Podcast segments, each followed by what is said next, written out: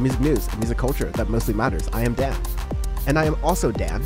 Uh, no, Sean has not quit the podcast, but this is the time of year where Sean, in his training to become a commercial pilot, uh, is doing a lot of those tests and trainings and procedures in order to do that. And so his time of year is really busy, just as the past couple of months have been very busy for me in the political news realm.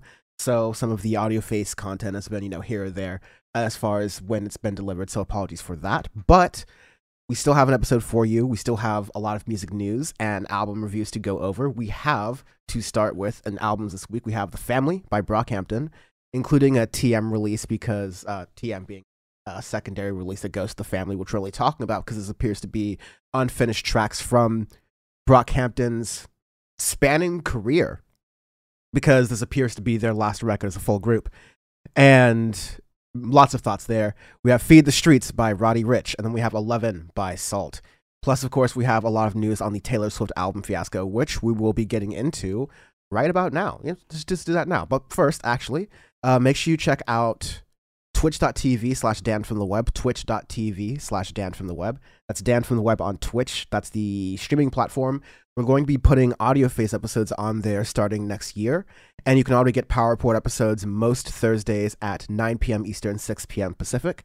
So you'll definitely want to make sure you don't miss those. And yeah, it's, it's just going to be really fun to do live streaming. Also, if you have an Amazon Prime subscription, you'll be able to contribute for free, essentially. So that's a really cool thing. And if also if you want to advertise with AudioFace separately, if you want to advertise with AudioFace, uh, email info at syndicate23.co and we will check out your inquiry. Um, go to join.syndicate23.co. Syndicate 23 members. Uh, it's been about a year since membership started. So if you have an annual membership, please consider renewing.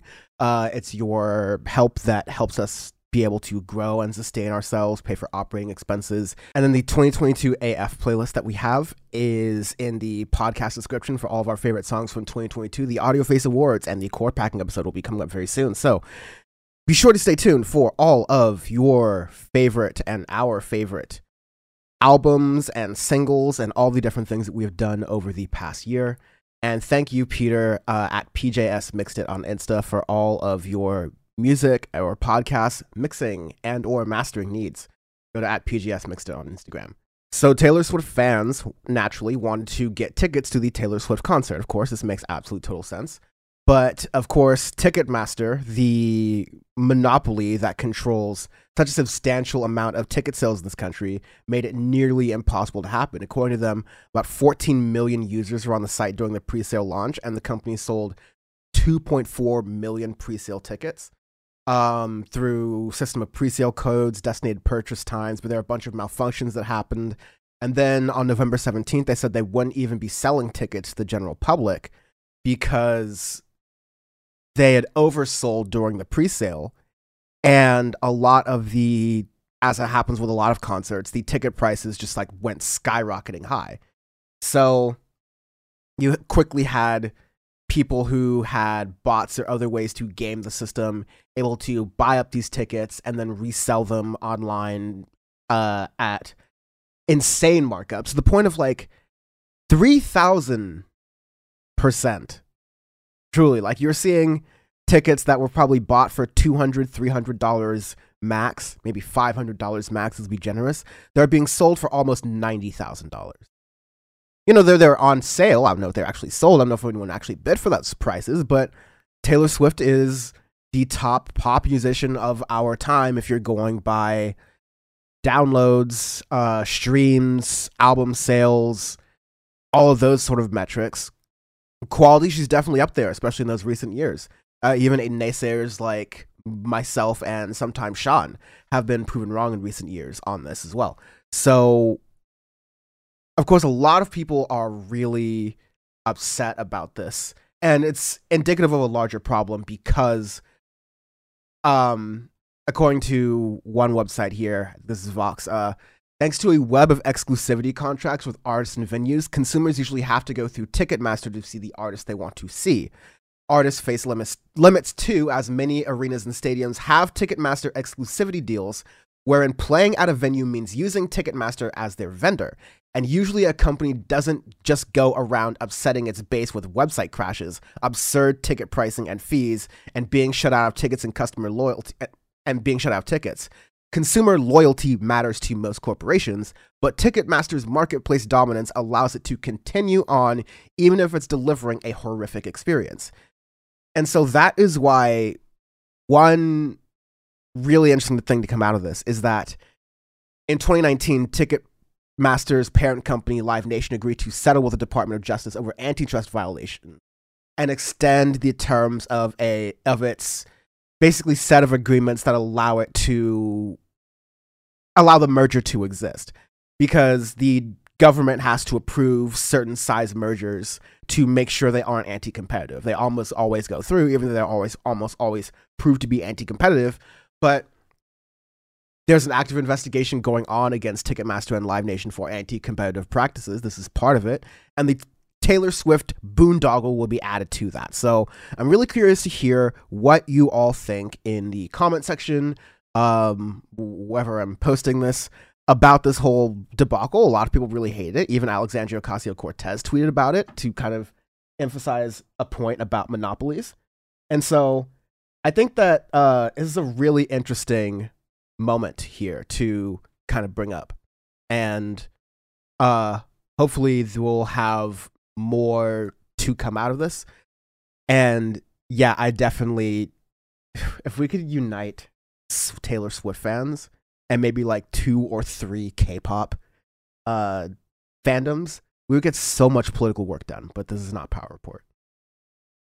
Anyways, first album review of the week, we have The Family by Brockhampton, 17 songs, 35 minutes long. This is Brockhampton's last record, it seems to be their last official record as a group, as a team, to call that. And definitely a lot of feelings on it, a lot of thoughts on it. Brockhampton have been kind of the quintessential late millennial, early Gen Z, so like, you know, such as myself, boy band of the past decade or so. They've been releasing music since at least 2015, 2016 is when I started being aware of them. I'm sure as with all these things, they started a lot earlier. There's a long storied history of them, you know, being like an internet boy band, which, you know, you could also, depending on how you define internet boy band, you could also apply the same to the Arctic Monkeys, because we did an Arctic Monkeys bonus episode that talked about how while they didn't meet on the internet, they formed and grew a lot based off of the fact the internet existed and they were able to subvert existing you know structures of how you had to come up as a band. Brockhampton you know it wasn't unusual for a band to come up purely on the internet before. There have been mixtapes and rappers coming up like that and bands also doing the same thing. Again i just mentioned the arctic monkeys. But there's definitely something interesting in brockhampton both its size its energy its vibe the fact you had so many different people. I think there were like you know, 12 plus members at a certain point. And through all of those characters, and there were, you know, certain scandals, I think with the Ameer Vann thing, but you had such an eclectic mix of energies from rap to R&B to hip hop. You had the Saturation trilogy 1, 2 and 3 that really encapsulated that sound. And then when they went kind of to major label, you got other records such as Iridescence, uh, Ginger, Roadrunner. Now you have the family, which is a, a solid ending. I think it's a good callback to what their best was, but I think the most disappointing thing about Brockhampton as a project to me, uh, besides of course the allegations of at least one of their band members, but you know, like that doesn't tarnish like the reputation of at least most of them, assuming they're behaving properly. But Brockhampton had so many unfinished projects, and I felt that there were some really great ideas. Like there were the Years of Our Lives project where you had uh 1999 Wildfire and 1998 what was it called? Uh 1988 Truman, I believe.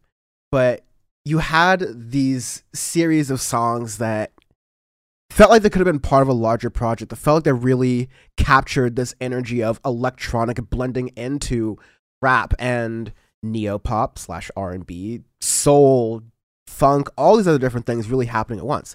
It was a really truly unique moment.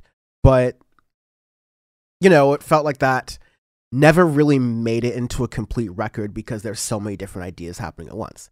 The family feels kind of complete, but also just because it's a Kevin Abstract and Associates project. Kevin Abstract is prominent on most of these songs, and Kevin Abstract, you know, and even in other parts where you get other members of the band throughout here, this is not the kind of record where you feel that the band is ending things on the highest note. Like definitely their best days as far as enjoying each other as a band, hence why they're likely breaking up here, are behind them. And there is a little bit of reminiscing, but there's a lot of also, you know, feeling that they're kind of tired of being around each other and they're just like kind of over it and ready to go their separate ways. Probably Kevin Abstract's going to have his own band and project through there. And you can definitely see many of the other members doing anything from, you know, fashion lines to uh, acting careers, you know, the usual Hollywood grand tour, I guess. Um, so yeah, getting to the music of it, it's 17 songs, 35 minutes, as I said earlier. It's a very long, I mean, no, no, it's the direct opposite. The songs are very short. And so as a result, you're getting something that is very fast paced. A lot of things are coming at you very quickly. Some of the songs are barely a minute and a half long.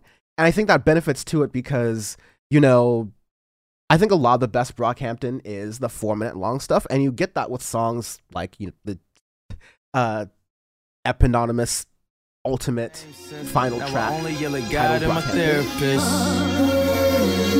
Now we're only yell at God. I lost my therapist. Right?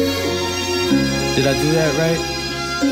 Honestly, there were issues before Roadrunner.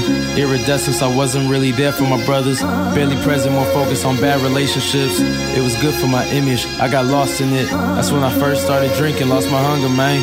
When you make it, it feels like the longest That's a four minute long track. It's really long, gets into a lot of things. The family is also a longer track. That's a prominent one as well.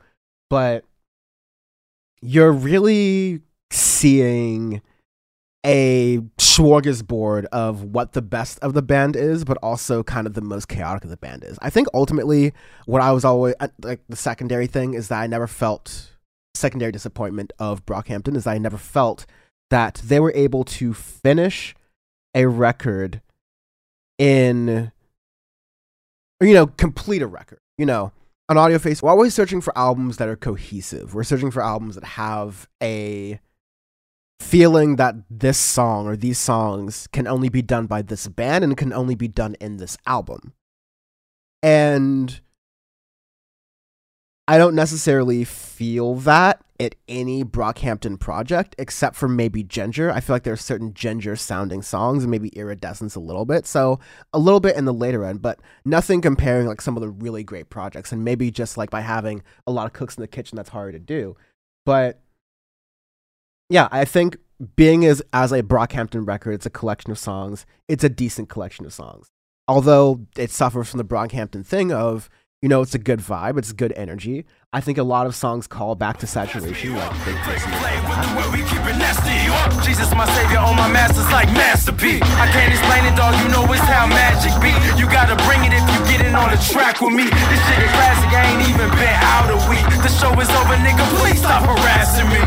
Stop asking me. It's bad enough for me to deal with this tragedy on my own, on my. But at the end of the day, the longevity of it. Like Brockhampton was a moment, it was a memory. I remember going to those shows, it was a good experience, but like I don't think they have the longevity or even the staying power of some of the bands from that time. Like we're still talking about the Weeknd. We're still talking about artists from the 2015s. Like, you know, the Weeknd's like a really, really big example here, but like I'm trying to think of you know, groups and, you know, 1975, for example. We're still talking about bands like that many years out, and they're innovating and doing a lot of different things. And it's a definitely apples to like bear, fruit basket comparison, I guess. But you get cohesion at least through some of those projects. You get a lot of chaos, and 1975 is a perfect example, at least in the form of you're comparing it to chaos, but you're at least getting some cohesion as you go all the way through, and also longevity. I, I don't think Brockhampton ever fully achieved that. There are never a lot of Brockhampton songs that would just like bump all the time, except for some from the saturation era. But yeah, that that's something I definitely um, miss and is slightly lacking from there. But ultimately, no, it's a good record. It's a final solid project. I will talk a little bit about Cause I wanna pull a little bite of the hat, bite of the hill. That's what I'm on. Red light on your Amsterdam. If she ask you where you been, pull it that passport, check the stamps.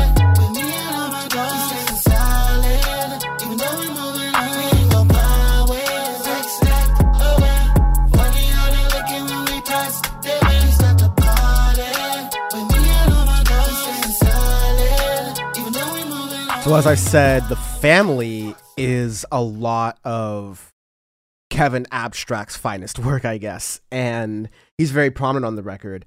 TM is a counter, pro- not not really a counter project, but it is a complementary work that was released afterwards, you know, one day afterwards to the family. Family was released on a Thursday. TM was released on a Friday, and TM are just unfinished but now more complete works from Brockhampton's entire discography. And I at least personally like this better because I think you get a little bit of Brockhampton as they come, as they are, as you want them to be. Um, and you get them at their most fun. I think songs like New Shoes, songs like Better Things really invoke that all American rejects era, like the super early Brockhampton, the really fun, kind of chaotic like I'll say all American trash as well. Um, and it it really makes for an energetic record. Again, a collection of songs, but stuff that really sticks with you longer. And so overall, I'm happy with all of these projects as they have come out. Uh, this is probably just like Brockhampton cleaning house. You probably won't get many more songs from them here or there, except some like bonus releases they want to like sprinkle out. But like I said, they all have flourishing careers. And I think in those flourishing careers, I'll be looking for how they take their own contribute contributions to Brockhampton and make them their own.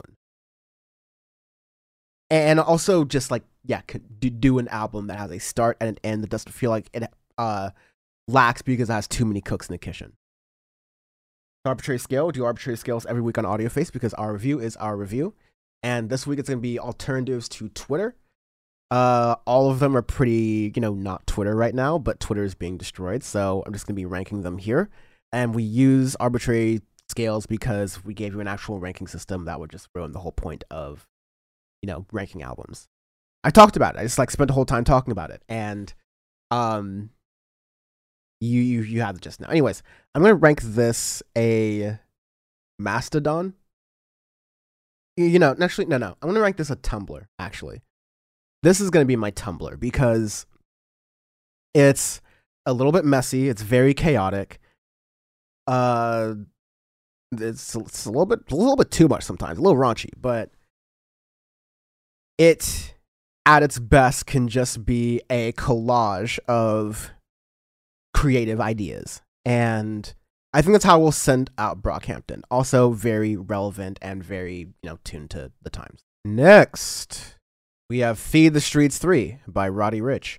15 songs, 38, eh, 39 minutes long, 38 minutes, 48 seconds, yeah, no. And this is naturally the third in the Feed the Streets trilogy by Roddy Ricch. And Sean's not here, so I get to review Trap the way I want to. And spoiler alert, it's really not that much different from the way I would review it if Sean were here. I think there's some like a- a- assumption that I will be more favorable to this than even Sean would, but um you know, it maybe in some ways that's true. But I think with the Roddy Ricch record, I would mostly say that it is only above average in trap music that I've heard this year. A lot of it has been trash, but it's only above average in that you have production that is, you know, above par. You have production that is a little bit different. It is a little bit more muted. It has, you know, moments of soul and funk. Like if you take, you know, even just the beginning, like the first track, just because. I ain't never think of loss. Riding in the states. Thinking about my way to boss up. If a nigga say he want to smoke, we got the sparkers. I ain't gotta pay them, they gon' do it just because. I ain't gotta pay them, they gon' do it just because. Uh, I ain't gotta pay them, they gon' do it just because. You understand that this is just going to be a much like more soulful record and it's easy to get confused by the first record on an album because oftentimes, you know, I've heard first songs on albums of Migos records that are very artistic and have, you know, trumpets and horns and orchestral things, and the rest is just a muddy, trapped out, uh, bad 808s mess, right? Like out of sync, out of, um, what is it? Out of key mess, right? But no, this sound actually continues for songs like, uh, Twin featuring Lil Durk, where you still continued to get that sound. And I was actually genuinely pretty impressed that it continued even in that, which is a little bit of a more like intense song. Hey, twin, that's my twin. That's my twin. GLE, GLE, matching bins, matching bins. And my tent, and my tent. Five percent, five percent. Fuck around, fuck around. Pay your rent, pay your rent. Hey, twin, that's my twin. That's my twin. That's my twin. GLE, GLE, matching bins, matching bins. And my tent, and my but it actually does a much better job of like you know keeping that sound. Like it definitely has like a Roddy Ricch vibe to it, which really impresses me. Um, another highlight of this record is number one Freak featuring Ty Dolla Sign. You a number one freak. And she love when I deep, deep dick. Have run through the sheets. You and your girl in a tag team shit. Give you everlasting dick. Suck it up fast, drain the dick. Throw that ass back, I can make it come quick. And she love to see the look up in my eyes when she give it talk. Deep throat to the tip, all down the cheek. Those niggas not, damn this bitch so nasty. Put my thumb in the butt while I'm deep the pussy. But even as you hear that song, I think both of them do their best on here, and it's a nice song because it's slower and you get some versatility from them. But the downside is that, you know, at the end of the day, there isn't a lot of substantial standout tracks from this.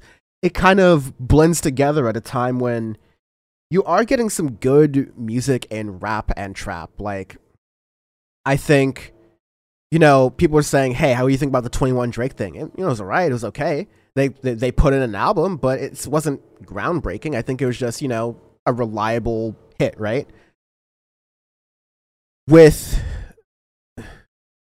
uh, uh, other songs like you know Kendrick Lamar's album, I think that was an incredible record. Uh, Denzel Curry did a great thing with "Melt My Eyes, See Your Future."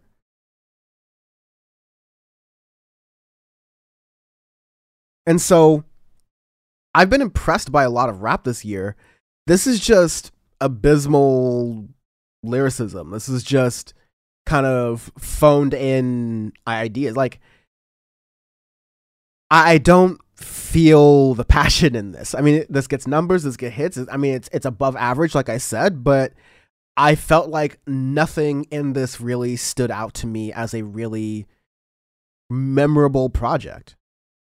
And I felt this way about a lot of rap this year, and rap was one of my favorite genres and I don't think I'm falling out with it. I really don't because I listen to a lot of it every single week and I really try to give it the best benefit of the doubt.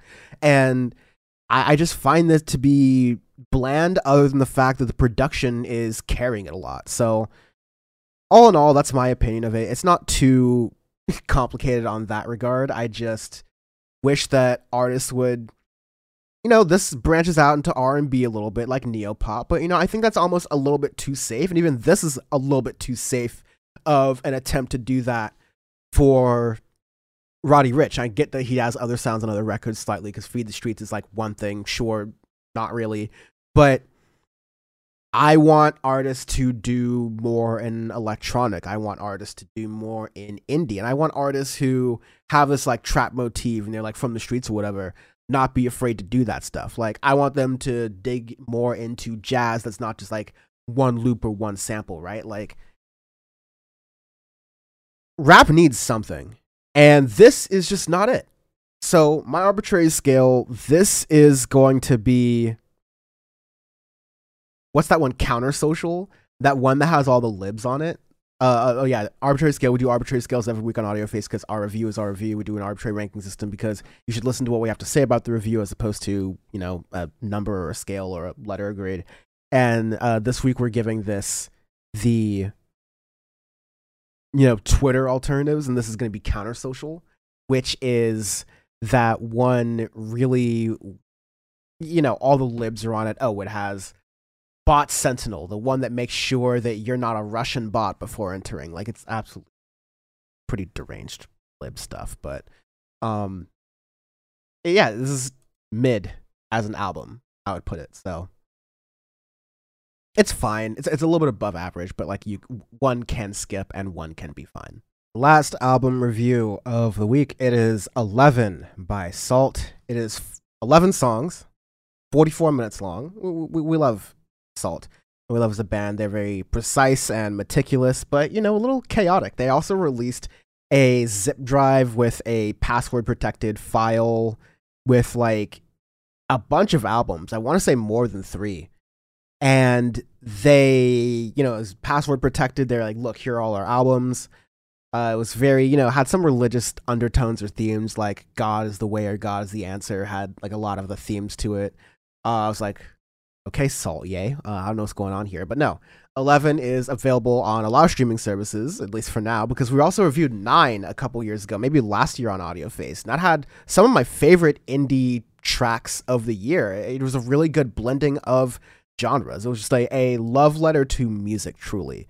Uh, that's what SAULT was and is. But the 9 project, I believe it was only up for 99 days. And after that, Thanos snap, uh, whatever you want to call it, uh, gone. End of story. I was really pleased with this record. I think that you know, I think we've had this trend the past couple weeks where the first song maybe not be necessarily the strongest, but I think this is a pretty good first song still. It's just a very, you know, gets you in there track. So the, I think it could be a little bit faster, but it has this nice bass line to it that just repeats. I just think that's kind of the thing that gets to me that it's just a little bit too long.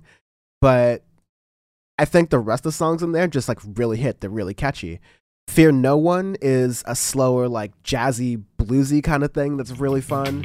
Morning Sun is really fun. Morning sun, when the evening comes and you're so far gone from me. Lonely heart, where you've been so long, what you're searching for, you've already won. It has that really nice bass line in it, and it reminds me of one of my favorite vibes, which is just being in an underground jazz club where it's not, you know, too loud, but it's just smooth music playing and you can groove to it, you can bounce to it. It's just a wonderful vibe behind you. Now, not enough places have this. I think this would be a better. If I opened a bar, I would have bands just play music like SAULT, like Morning Sun. Um, maybe SAULT would be the band in residency with the money that I have. Join.syndicate23.co. I'm kidding. I'm going to make much more financially prudent decisions than that, at least in the near future. Um, and, anyways, so this is really SAULT makes me appreciate and makes me realize that Sean and I and you know a couple of other good music reviewers are not simply screaming into the void.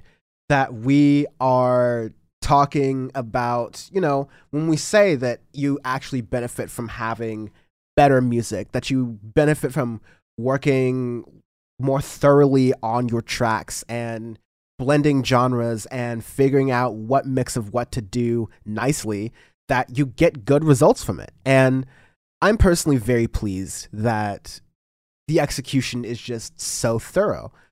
Now, I think there's, I think, yeah, it's Jack's gift where you get kind of a very airy ambient song and you have uh you know a spoken word piece over that. I think it's really nice to break the album up even though it's not the most you know replay value worthy track let's say. But near the end you just get a really great set of tracks like uh envious is really it, it reminds me of Hiatus Kaiyote almost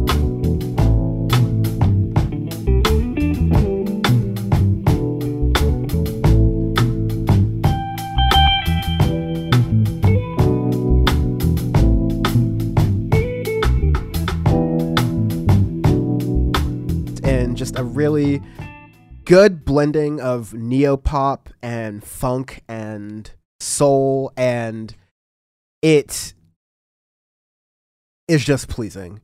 It's something I can listen to in a lot of different contexts and it it just invokes pleasure and fun without necessarily being a quick or fast song. I think that's just one of SAULT's real benefits and, you know, best talents. River is one of the longest tracks. I think it is at five minutes forty one. And unlike Glory, I think you get enough range and you know variety in that track to where it really makes it worth it.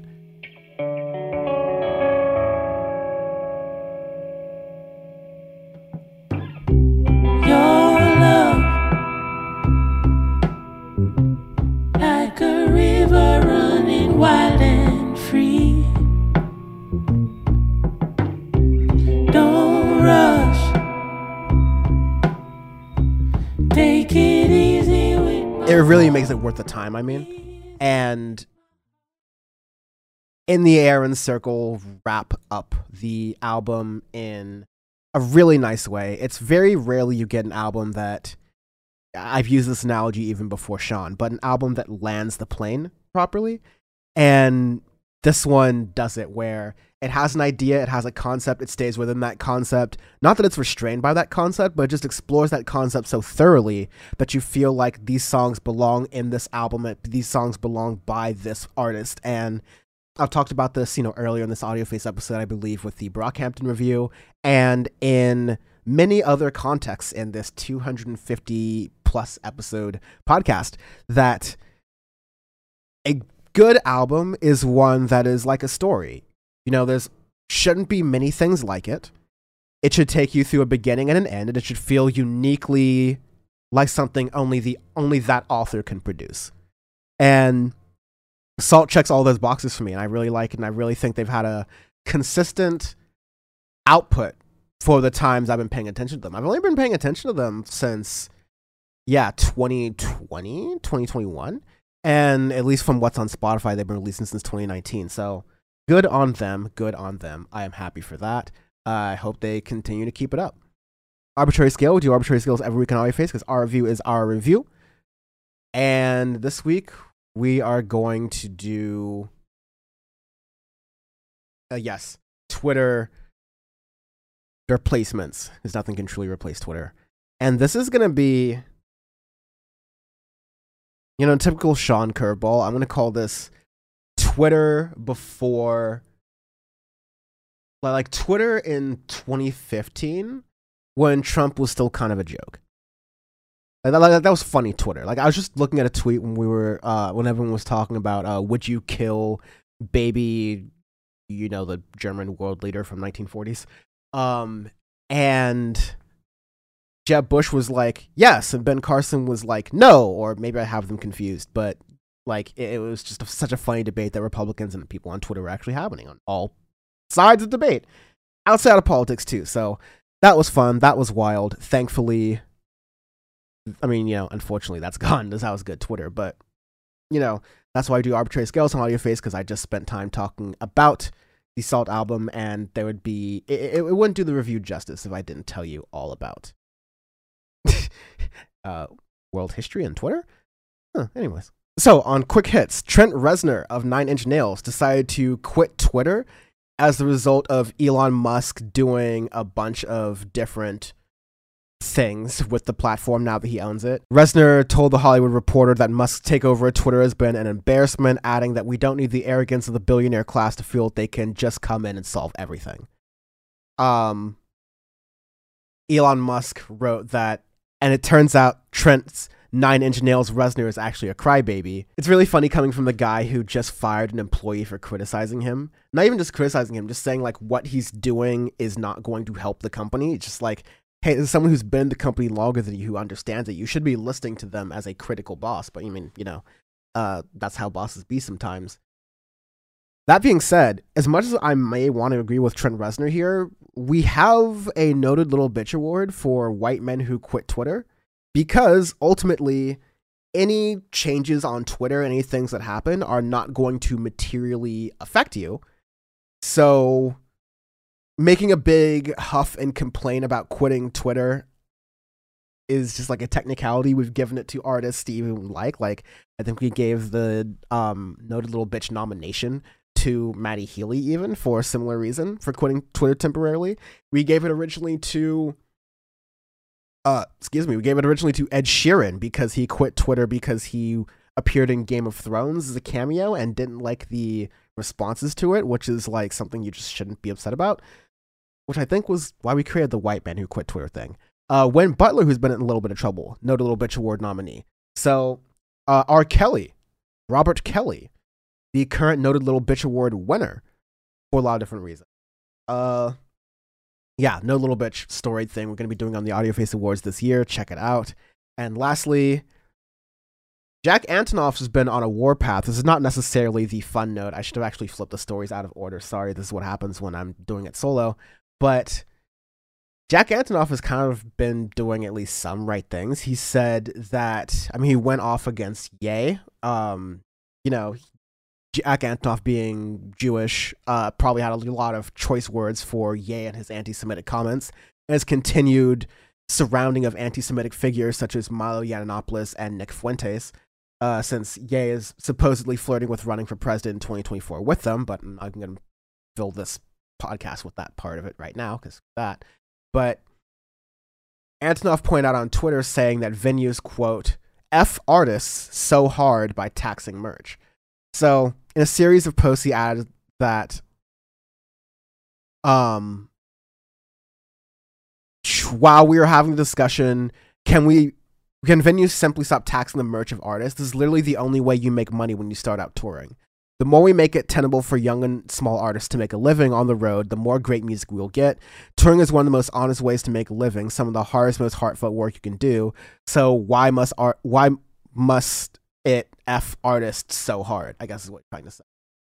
And so, yeah, when you're adding, it, it's hard to do your just job in general. And so, like touring, it's a lot of work. Streaming, you, it's really just for exposure, much like social media YouTube is the only social media platform, maybe say for Twitch, that you can like make a living on just by using that platform's built-in features.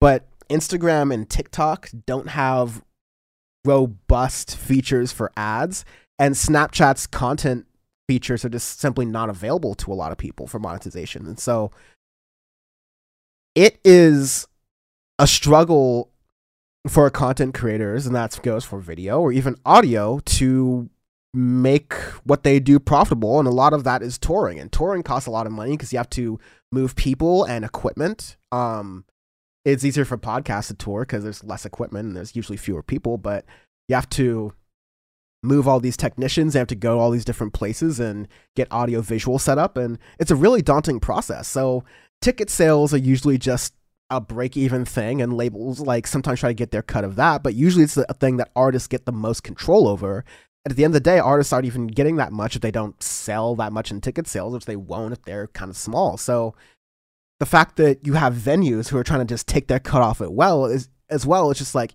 yo can the artist who is the main event or the band the main event can they make their money or is it just going to be people nickeling and diming them who are already getting the benefits of it? Because, like, those people who are there, they're going to be getting food, they're going to be getting drinks, they're going to be getting concessions. There's so many different ways to monetize a concert other than by bleeding off of the artist uh, these exorbitant amounts. So, in this case, I agree with Jack Antonoff. Uh, and most of his music I do not. And this has been AudioFace. Uh, thank you very much for listening and watching. We're going to have the end of year stuff on AudioFace. So, for folks who don't know how that works, we'll have the court packing episode coming very soon. We might have one other regular episode of AudioFace before that. We'll take a break for Thanksgiving week because we've done a lot. If you want more audio face, please become a Syndicate 23 member at join.syndicate23.co. It's just five bucks a month, which is about 60 bucks a year. And you can get AudioFace on demand in video in 4K. You can get all the bonus episodes like Arctic Monkeys 1975, Junior Boys. The Junior Boys episode is an exclusive episode uh, only for Syndicate 23 members, not even available publicly. And you can get these things available easily as a video. The podcast version, these have a little bit technical glitches with, but should be coming soon for members as well. And yeah, that we really appreciate people for doing. But of course, we have the court packing episode and then the Audio Face Awards that will be coming after that in December. The court packing episode, we mentioned all of the albums we may have missed throughout the year that we want to qualify for the Audio Face Awards, potentially, hint, hint, including new stories as well, because that's pretty much the last time. Because once we start the Audio Face Awards, obviously we can't qualify any new music. So that'll be the end of the year. That'll be very exciting. And then we'll start the, we'll do our break for a couple weeks, and then in late January we will begin the new season of Audio Face and we will start streaming, which Sean has been very much looking forward to, which may or may not lose us Twitch affiliate privileges or may get us to Twitch burp privileges. So we will see. We'll report. You will decide. Thank you very much for joining, and we'll see you very soon with another episode. Again, thank you very much for um, dealing with me in these sporadic episodes. But cheers.